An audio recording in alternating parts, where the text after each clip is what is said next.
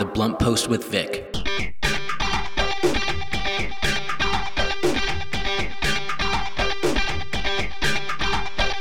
Good morning, happy Monday, and welcome to the Blunt Post with Vic. I am your host, Vic Gerami, the editor and publisher of The Blunt Post. The Blunt Post with Vic is a program that covers national, regional, and local headline news, offers analysis and commentary, and I interview members of Congress, local elected officials, and other high profile public figures. So um, I'm in the studio with my producer, Ricky Herrera. Good morning, Ricky. Good morning, everyone. Good morning, Vic. How are you, man? I am great. Um, ready to talk about some uh, some uh, headlines and current events coming up uh, or happening now, I should say. Um, one of them um, we talked about, which is uh, the surprising um, announcement, if you will, from The Hill, a very conservative publication, claiming that uh, Donald Trump is the favorite amongst Republicans to be the candidate in 2024. Um, I'm pretty surprised with this because a lot of his, I mean, I understand that Donald Trump still has a pretty strong base, but, um, you know, to be a candidate, you have to raise a lot of money. And a lot of his big donors kind of abandoned him the last couple of months. Uh, on top of that, all the trouble that's facing him. So I'm really surprised that the Hill uh, would say this. So I'm just wondering what you think maybe Trump is going to take a, a, grassroots approach to this next election. I'm not surprised whatsoever. So, uh, according to The Hill and the poll, they had an, a hypothetical eight way primary, and 48% of the Republican voters who participated said they would back Trump for the nod, while only 28% would support DeSantis. So, if you just look at this micro example which for some reason i just i'm getting a vibe. This is it it is going to be between desantis and and trump. I just don't see trump not being the republican candidate for the 2024 election. The support he garnered during his before he was president and while he was president it was just overwhelming. For for 4 years I was overwhelmed. I've never seen like anything like this in my life. And the fact he's going to to run again I I just don't see any other person taking his place if if he decides to run. Listen, after 2016, I'm weary to be so confident about anything having to do with our democracy in our election. You know, just who would have thought that uh, Donald Trump would have won? But uh, and I'm not being necessarily the devil's advocate here, but I'm just thinking now he is a president or an ex-president that's been impeached twice. Also, you know, the January 6th uh, committee found him uh, guilty of so many different things. Now it's up to the Justice Department to take action. I mean, he has so much baggage.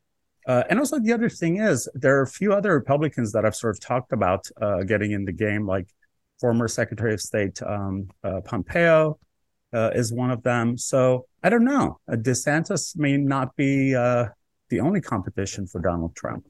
You know, I, I, guess the bottom line is is the country is different. Granted, I've been alive for only 34 years, but this is a, a microwave society now. Instant gratification. The the game has changed. I don't think people Republicans for that matter, I don't think they care, dude. Hmm. I just I just really don't think they care. This is a different political landscape we are living in. And and Trump I agree.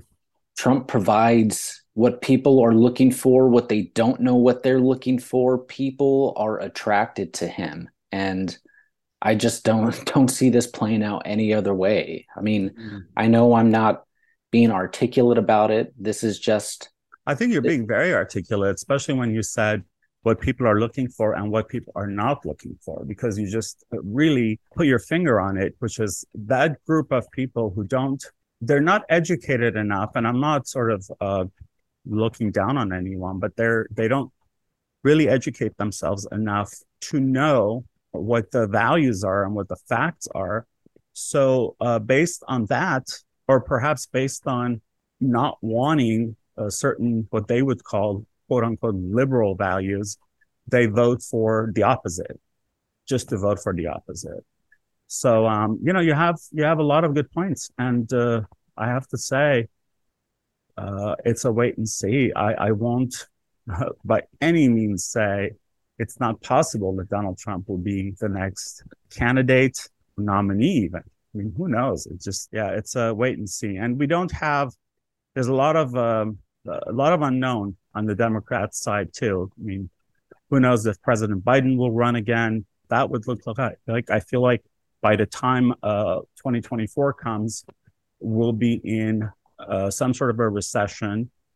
And uh, recessions are usually not for good, they're not good for a sitting president, uh, even if they didn't have much to do with it, because the economy is really cyclical and presidents don't have a lot to do with it. But nonetheless, the, the nation sort of resents any president who's been a sort of a recession president, if you will. But uh, anyways, let's let's move on. You have I know you have a, an update for us about the San Francisco gallery owner who hosed down uh, the homeless woman. Yes, yes. Last week I spoke about a San Francisco art gallery owner who was recorded spraying a homeless woman with uh, a garden hose. The video went viral. He got a lot of crap for it and he actually spoke to a couple news outlets about it, admitting what he did how he was essentially just fed up with the problem with homelessness around San Francisco, particularly in the area his gallery is located. Uh, his name is Shannon Collier Gwin, and he was arrested at his at his gallery. His gallery is located in the Jackson Square neighborhood. He was transported to the San Francisco County Jail and he was charged with battery and booked. So, wow. bravo, bravo, San Francisco PD. Yeah. Um, I'm sure they did it partly because they were put on the spot. You know, it's uh, when something becomes high profile like that, um, law enforcement wants to or tries to be, you know, on their best behavior. Uh, so there you have it. You know, do not hose down homeless people who are not bothering anyone. They're just they're not as fortunate as we are. He was claiming that before video was rolling that she was being out of line, flipping his trash cans, and so I, I just want to be transparent in terms of my my approach to this and the information I'm relaying. She was being out of line and stuff, but in no way does that mean he can do something that dismissive to spray her, you know, especially in this weather. I mean, it's cold in LA. I mean, it's probably even colder, colder in San Francisco. Yeah, so it just it just wasn't a cool thing to do. Yeah, well, we'll let the the, the courts decide what yeah. the facts are and what happened. Uh, speaking of courts, um, I was surprised to read that Alec Baldwin is going to be charged with manslaughter uh, for the the shooting death on the film set uh, because he was uh, both the producer and the actor and the the actor who you know shot the shot the gun.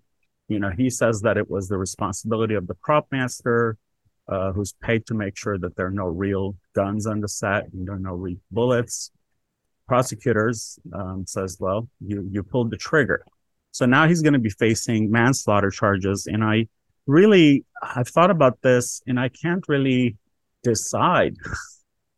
I can't decide, uh, you know, how I feel about this because on one hand, I suppose if you are an actor, I mean, you assume you know everything is a prop on the set and there's no real, uh, you know, weapons and such.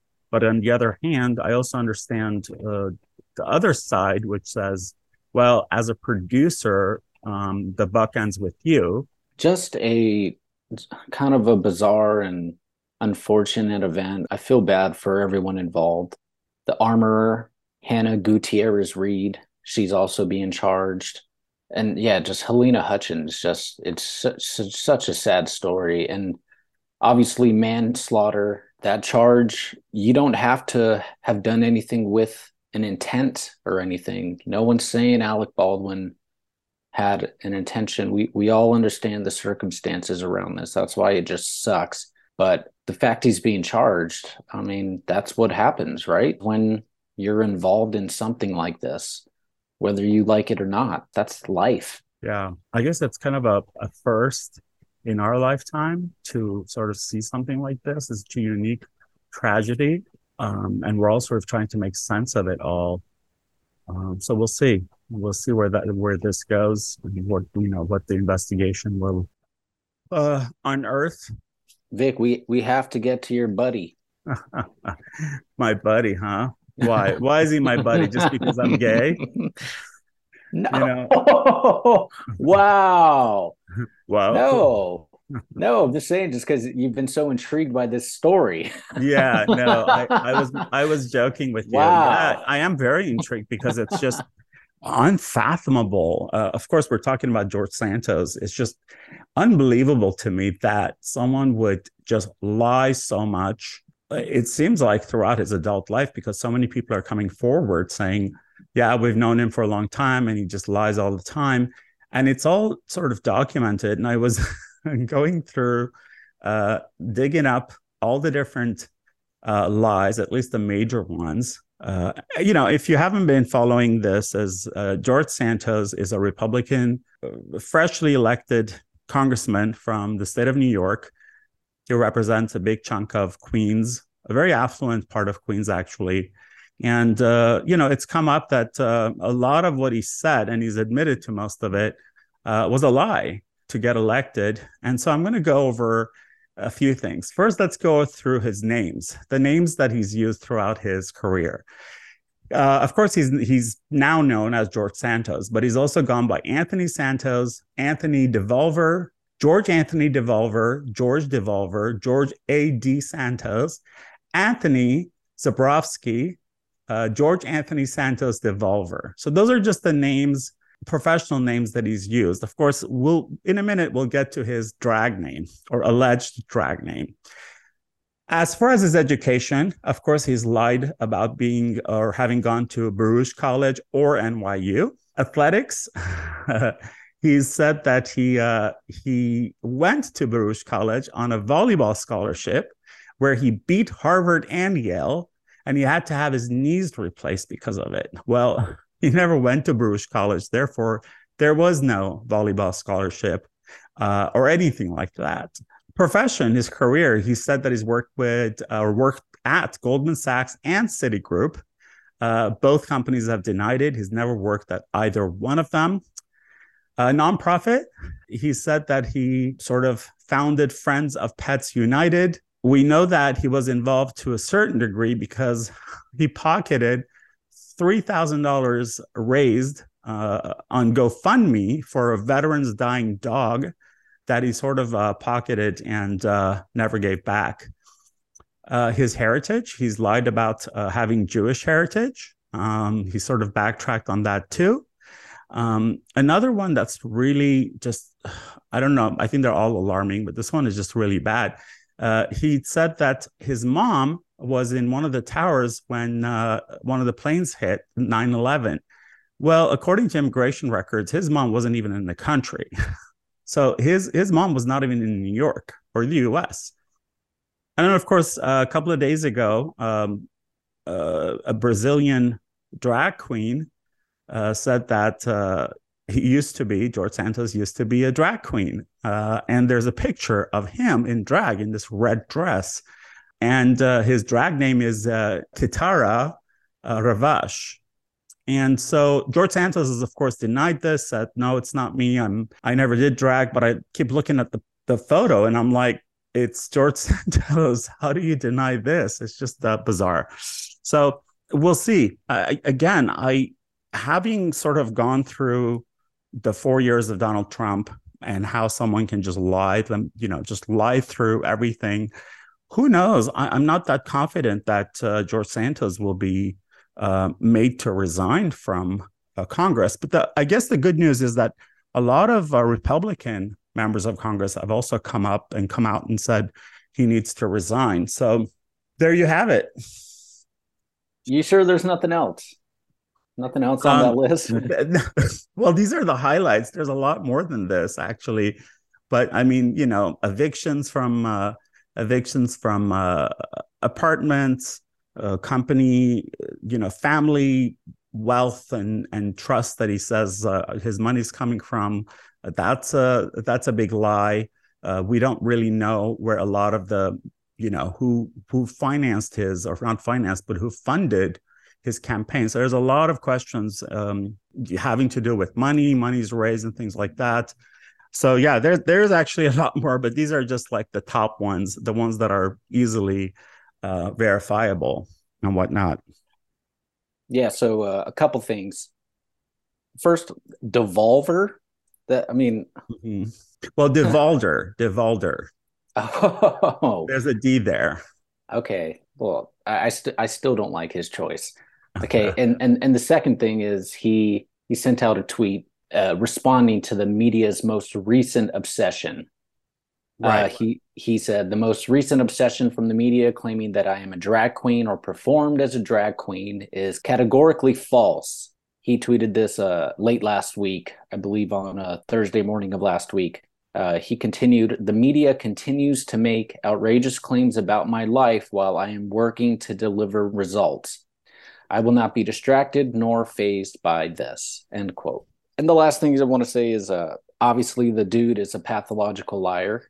The difference between him and Trump, though, is Trump can lie in kind of a charming way. And I think we all just know collectively that Trump knows he's lying. He doesn't give a crap that we know he's lying. And there's just a different vibe. With George Santos, it's I don't know if he, he knows. It's creepy. it's, creepy. It's, it's there's a creepy vibe about it. Mm-hmm. He's clearly a pathological liar, and he he has a problem. yeah. Nah, exactly. We shall see. Uh, more will be revealed. Um, yeah. Coming up. The Blunt Post with Vic. Senator Caroline Menjivar was elected in 2022 to represent California's uh, State District 20. Her district includes the greater part of the San Fernando Valley, uh, as east as Burbank, west to Canoga Park, as north as Lakeview Terrace, and south to North Hollywood. Senator Menjivar grew up in the Valley and she served in the Marine Corps from 2009 to 2016 during Don't Ask, Don't Tell. She's now married to her wife and lives in Panorama City. Good morning, Senator. Good morning. How are you doing? Uh, good. Uh, you know, always trying to beat technology, and technology always wins. yes, yes, and there's always something, some new glitch we didn't know was there. Exactly. So I apologize, Vic. But I'm oh, here. It's all good. It's all good. You remember meeting me at uh, Assemblymember Nazarian's house? Yes, yes, for the galas. Yeah, I'm so glad. Uh, I'm so glad you won. Yeah, I'm excited. Thank you so much for having me. Really excited to be on the show with you good to have you. Uh, you know, it, it's a new year and uh, a new era. I feel like you know every every four years we uh, we say this is the most important uh, election of our lifetime, especially when we talk about uh, national elections, presidential elections. But I do feel like, as an Angeleno, that this past November's election was sort of a game changer for us in Southern California, in LA County, uh, it was really an important election, which saw a mm-hmm. lot of uh, groundbreaking things happen. Uh, so I want to um, ask you your perspective on that, as well as you know where are we in LA, the state of our nation, the state of our county, LA County, LA City, uh, and of course your district. Florence, uh, you know, I agree with you, Vic. Yeah, you know, often we do hear this is the most important election, but this time past November felt very different um, and LA politics as a whole, no one could have written this because it didn't go the way most insiders thought it was going to go, right? And not just for my race, but we're talking the county, the mayor, other city races. I mean, we had three council members. Is it three council members be ousted or two council members be that we that you know were, were ousted? One uh, was termed out. People didn't think could happen. When we saw Councilmember David Ryu be ousted, we thought, oh my gosh, this is just a one and done type of thing. And but it's that a wave. And I keep saying that since the Trump administration, um, there's been a wave and it's been leading up to this point, right? So um, we also had Prop 1 on the docket, you know, ensuring that um, women or individuals who could um, give birth, their rights were protected and in our state's constitution. So that brought out a wave of individuals to vote and to ensure that Prop 1 was saved. So it, we saw record numbers of women being um, registered to vote. And in my race in particular, right, um, it really aligned with this notion of LA politics of people really wanted new faces, they wanted new perspectives. And it didn't suit well um, for the son of an outgoing senator to be in the mix of this all, right? When individuals wanted, like I mentioned, someone who came from the community and a district that uh, 10 years ago was a Latino district, but then was gerrymandered um, into a non Latino district. They rewrote the wrongs during the redistricting of the 2020 census. It came back to be similar of what it used to look like when now U.S. Senator Alex Padilla was the state senator in this seat. Um, and it just, I keep saying it was the perfect storm. I had the right background. It was the right district. It was the right moment in LA politics. Um, and for Madam Supervisor Lindsey Horvath, it worked for her as well. And we had, you know, we were both phenomenal candidates. Um, I keep saying it was like the time of the woman, and LA City as a whole or county is being led by women. First female mayor, and we're seeing this shift of collaboration like we've never seen before. And as a as a queer person, as a gay man, I have to say, I'm so glad that it was time that a, a lesbian uh, also represented us. You know, I'm in your district. I live in your district. You know, oh, so, that's amazing. I didn't know that. I do. I do. This is the Blunt Post with Vic on KPFK 90.7 FM. I am your host, Vic Gerami, and you are listening to my interview with California State Senator Caroline Menjivar. So um, yeah, it's been it's been a, a lot of great stuff came out of this election. Not everything, but most of it, including you know Mayor Bass, who I've interviewed when she was a, a congresswoman, uh, becoming the mayor and uh, pledging that she was going to put uh, the unhoused on top of her uh, agenda. And she has. She's come out very aggressively trying to tackle uh, the unhoused challenges we have in the city. Uh, I'm just wondering, how do you feel about that in terms of what she's done so far? Of course, it's way too early to have any kind of an expectation, although she's she's already made some great strides. And uh, are those initiatives in line with your um, with your plans in your district? Right. You know, I would say that I'm really appreciative of the mayor's energy um, and dedication to this. Um, she's been very thoughtful in this approach, and I'm thankful that the LA County has followed in this approach. You know, they simultaneously declared uh, an emergency on the crisis. You couldn't have just the city of LA move forward with this. We needed the support of LA County, and we're seeing that, and I'm thankful for that. I'm a social worker, Vic. So my main focus is mental health. I understand and I agree. We need to house these individuals because no one deserves to be sleeping on our streets, right? But at the same time, I want to be very mindful in ensuring that the roof isn't the only thing we provide these individuals. Right. This week, the 26th, if I believe, it's going to be the annual homeless count. So these numbers that I'm going to tell you are from last year where it said 40% of the individuals that are unhoused are dealing with a mental illness or struggling with addiction. So if that means that we're um, if we're not addressing the, that 40%, it's going to be very hard for us to be sustainable in keeping the individual's house. So on the state level, I want to be supportive of what the city and county is doing. I commend the mayor for like what I mentioned, bringing this tenacity to address this issue. And I know she's looking at areas in my district, in the San Fernando Valley, where we can house individuals, right? So what I want to do is make sure that we're bringing the mental health resources. But here's the problem that we're seeing, Vic. We don't have enough mental health therapists right now. And LA Times and any other um, outlet you're seeing is writing about the lack of workforce that we have in the mental health sphere. So, with CARE Court coming, with us housing individuals, who's going to make sure that these individuals are being able to transition from a very traumatic living situation, which is the streets, to being um, in a in a in a way feeling safe? Because you can't just give a roof and say, "Oh, you'll be fine." There's trauma, there's PTSD, there's a sense of uh, lack of understanding of what is danger, what isn't, because the mind literally forms to your traumatic situation and it's hard for you to, to determine what is safe or not.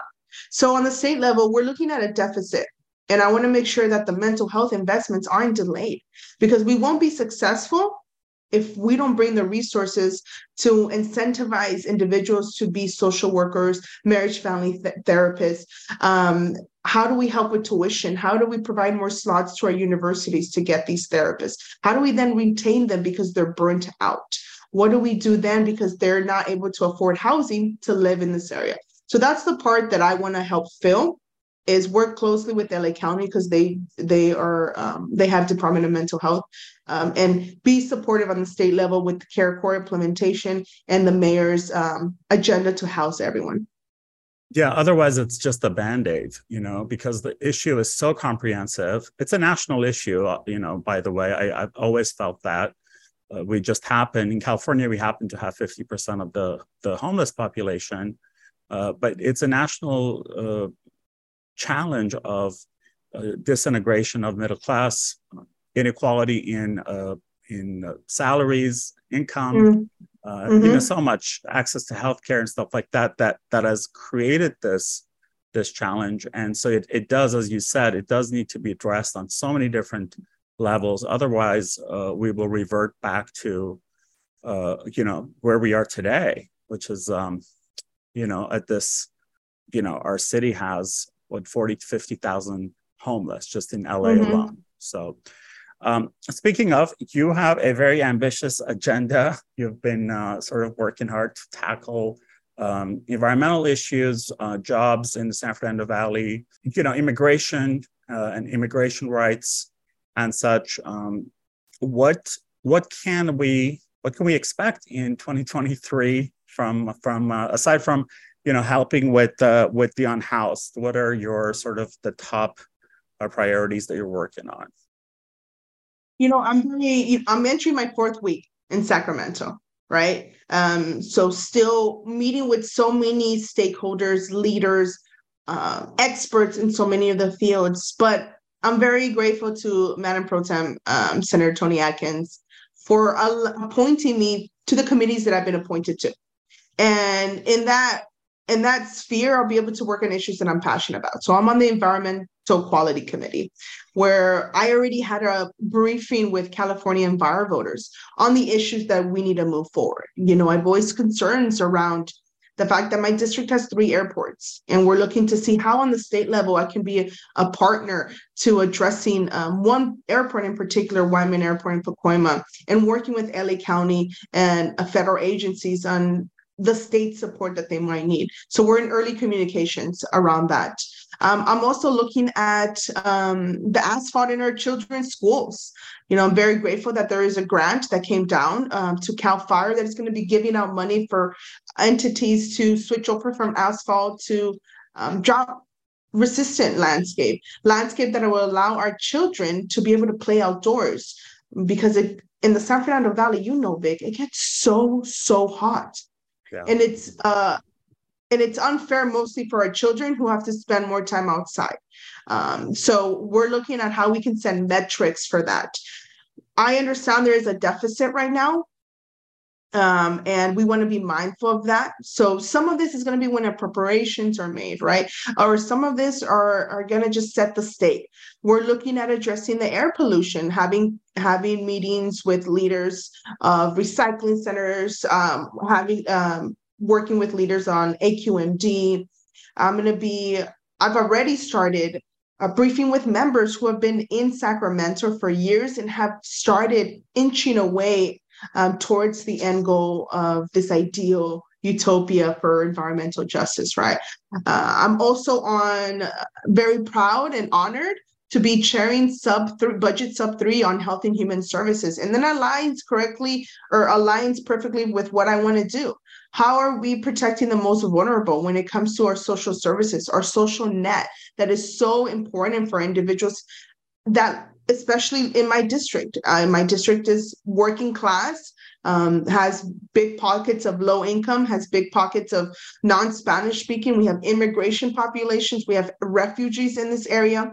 And I have had the honor of working with so many organizations that serve this community and have an inch of understanding of what is needed there.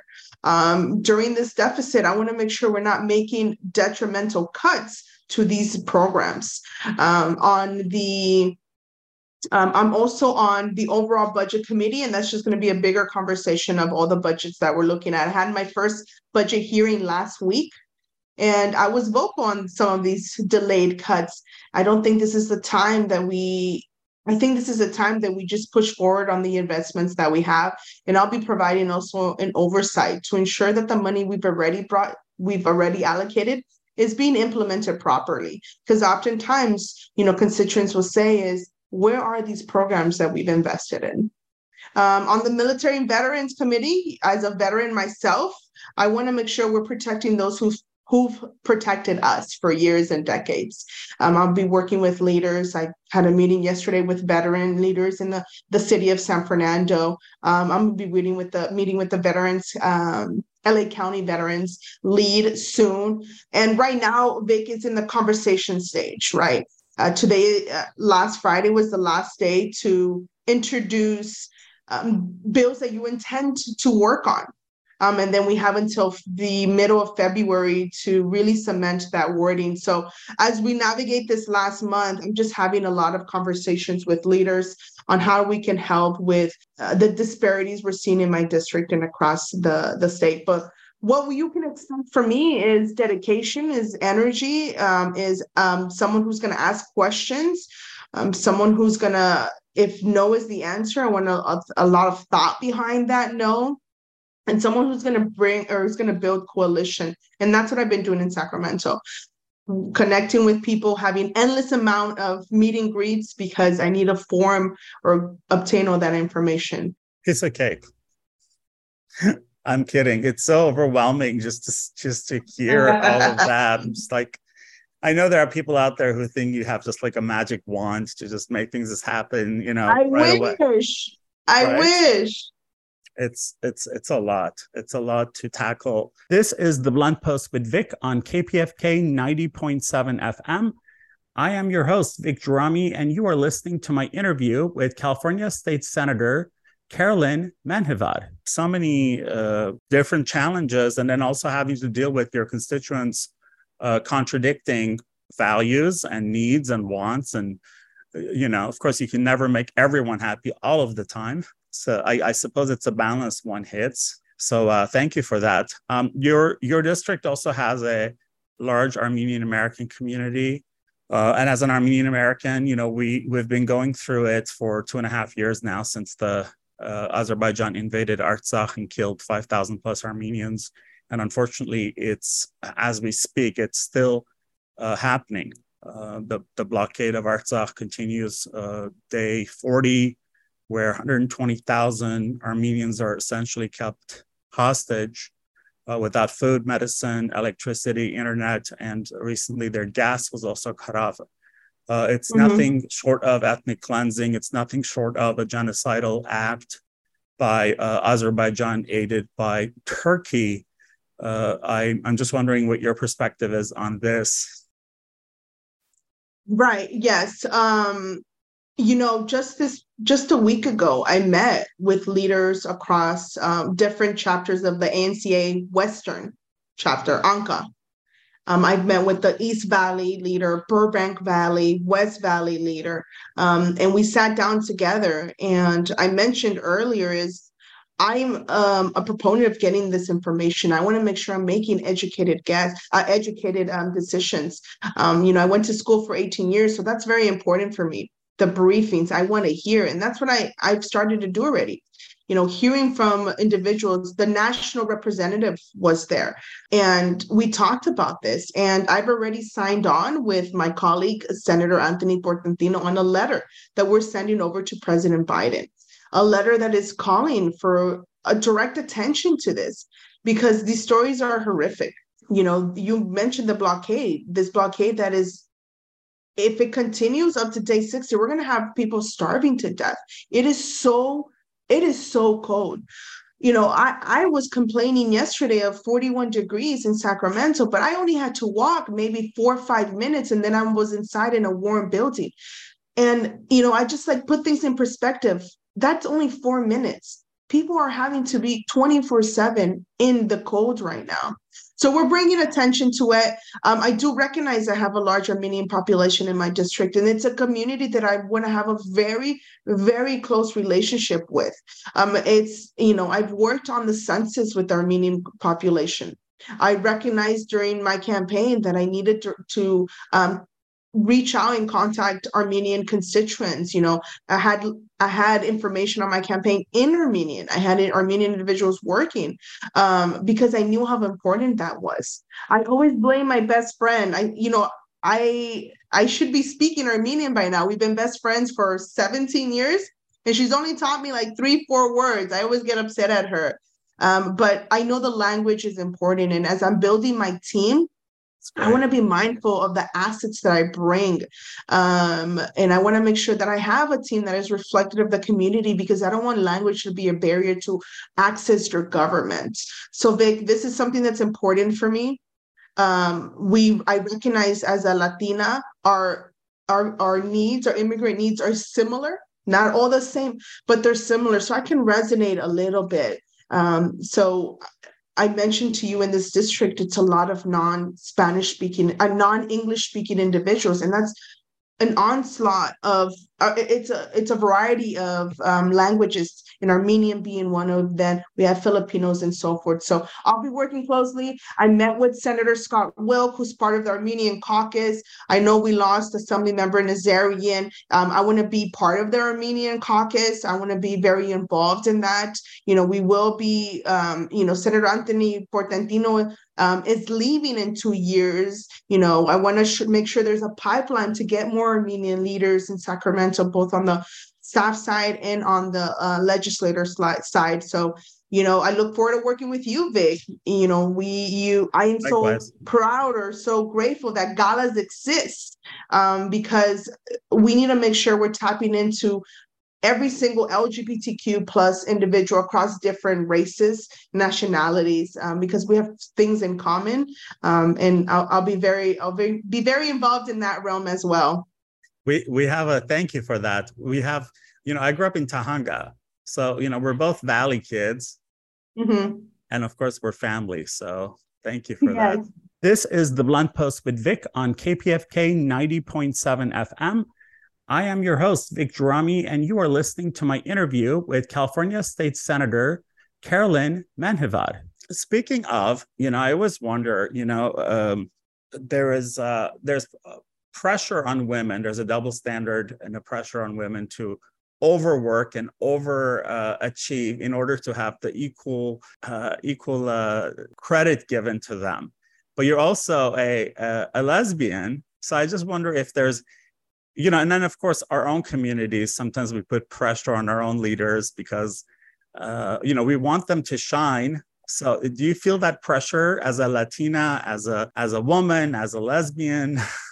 The triple, the triple dagger, right, of my whole life. Um, this is why when people say it's a choice, who in their right mind would choose to have right. three things against them, right? Um, exactly. No, but it's also a beautiful identity that I love so much. It's it's who I am, um, and it's really guided my perspectives now. You know, I've you know having served in the Marine Corps during Don't Ask, Don't Tell, and having to hide who I loved during that time, and restraining the kind of leader that I wanted to be because I was so scared of being caught. Um, or you know, I've been drawn to predominantly male-dominated fields like being an EMT, military. Um, I did security um, it was oh i was always surrounded by mostly men oh she's butch she's a dyke you know sometimes i have short hair really really short hair. I was a staffer in the city of la and i did a presentation and i was called a dyke. Um, you know i'm grateful during my campaign. Nothing like that came up. Um, i was shocked as well but you know it's it i've been kicked out of restaurants for have when i was younger for pda um, it hasn't happened now, you know, I think now I'm it, it would it, would be a bad situation for the other person if someone tried me out um, for holding hands with my yeah. wife. Um, you know, I'm, I'm more I'm more uh, way more comfortable in myself. But it's been it was a tough road leading to this point. But you know, I turn to the leadership that the mentors I've had um, and, and, the confidence that I bring to um, ensure that no one else has to feel that. It is a little harder, I will say, Vic. You know, during my campaign, um, I was questioned. Um, my uh, I was questioned, and I was the one that had a great, robust background. Um, and often we see women of color have to prove themselves compared to a um, a white man or what have you. And, and it's frustrating um, because we work so hard to say, okay, now maybe they're going to think I'm serious because I've done all of this. And it's still not enough. So I, you know, I want to be helpful to um, individuals who feel that way. How can I support you? Because it's not enough for me to be in this spot. It's how many people do I hold the door for for them to follow me through, right? So that's on the um, immigration side, the the LGBTQ side, um, pe- BIPOC individuals, you know, people who just feel like not part of the popular crowd, if you will. In this spot now, I got here through the people who put me here. I'm grateful for them. Um, and I'm here to represent everyone because when we support the most vulnerable people, we're supporting everyone. Um, and we have a unique perspective that we bring that isn't taught these lived experiences have so much power behind them because no one can take that away and say, well, that's incorrect because it's your experiences. Yeah. And I and I'd like to think that we've come we've come uh, a long way. We're in a better place. Hearing that you didn't have to deal with uh, some, you know, much of homophobia during your campaign. Uh, it's a really a uh, good thing we we we're the first state ever to have 10% of our legislators be LGBTQ plus. That is huge. Thank we have 12 members, 12 legislators, um, four lesbians, uh, what is that, eight, nine, 10, 11, yeah, eight, little math here. gay individuals. So it's amazing. Uh, we're reflective of the population and we want to make sure we're just moving forward and never backwards. Yeah, absolutely. Greater LA has really emerged as the leader in the nation, I think, when it comes to LGBTQ uh, rights and movement. And I'm very proud of that, proud of uh, living in LA. Um, before we go, uh, is there a question I should have asked that I didn't? Would you like to add something? I would like to add that we can't be successful without everyone's involvement, right? I can't go to Sacramento and fight for something and then I turn back and no one is there to fight with me or alongside me. So be involved. I ask, be involved. If not, I'm not your representative, but there's an issue I'm working on that is going to impact your area, be involved with their office. Um, I will welcome anyone's collaboration, um, insight. What are you seeing out in the uh, out in your field? Because that's important. Um, Vic, this is a. It's not me on myself by myself. It's a whole community coalition. So I just I think it's so important to have that government community partnership to be successful. Yeah, absolutely. It reminds me of a slogan uh, that I that I actually say often, which is if you're not part of the solution, then you're part of the problem. Our elected officials cannot be well for someone.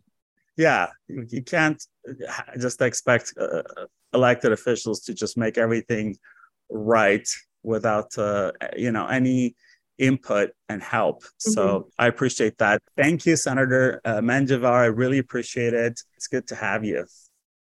Thank you, Vic. I appreciate this opportunity. That was my interview with uh, Senator Caroline uh, from the Valley. Thank you, Senator, for being on the Blunt Post with Vic. Appreciate your time uh, and uh, good luck to you.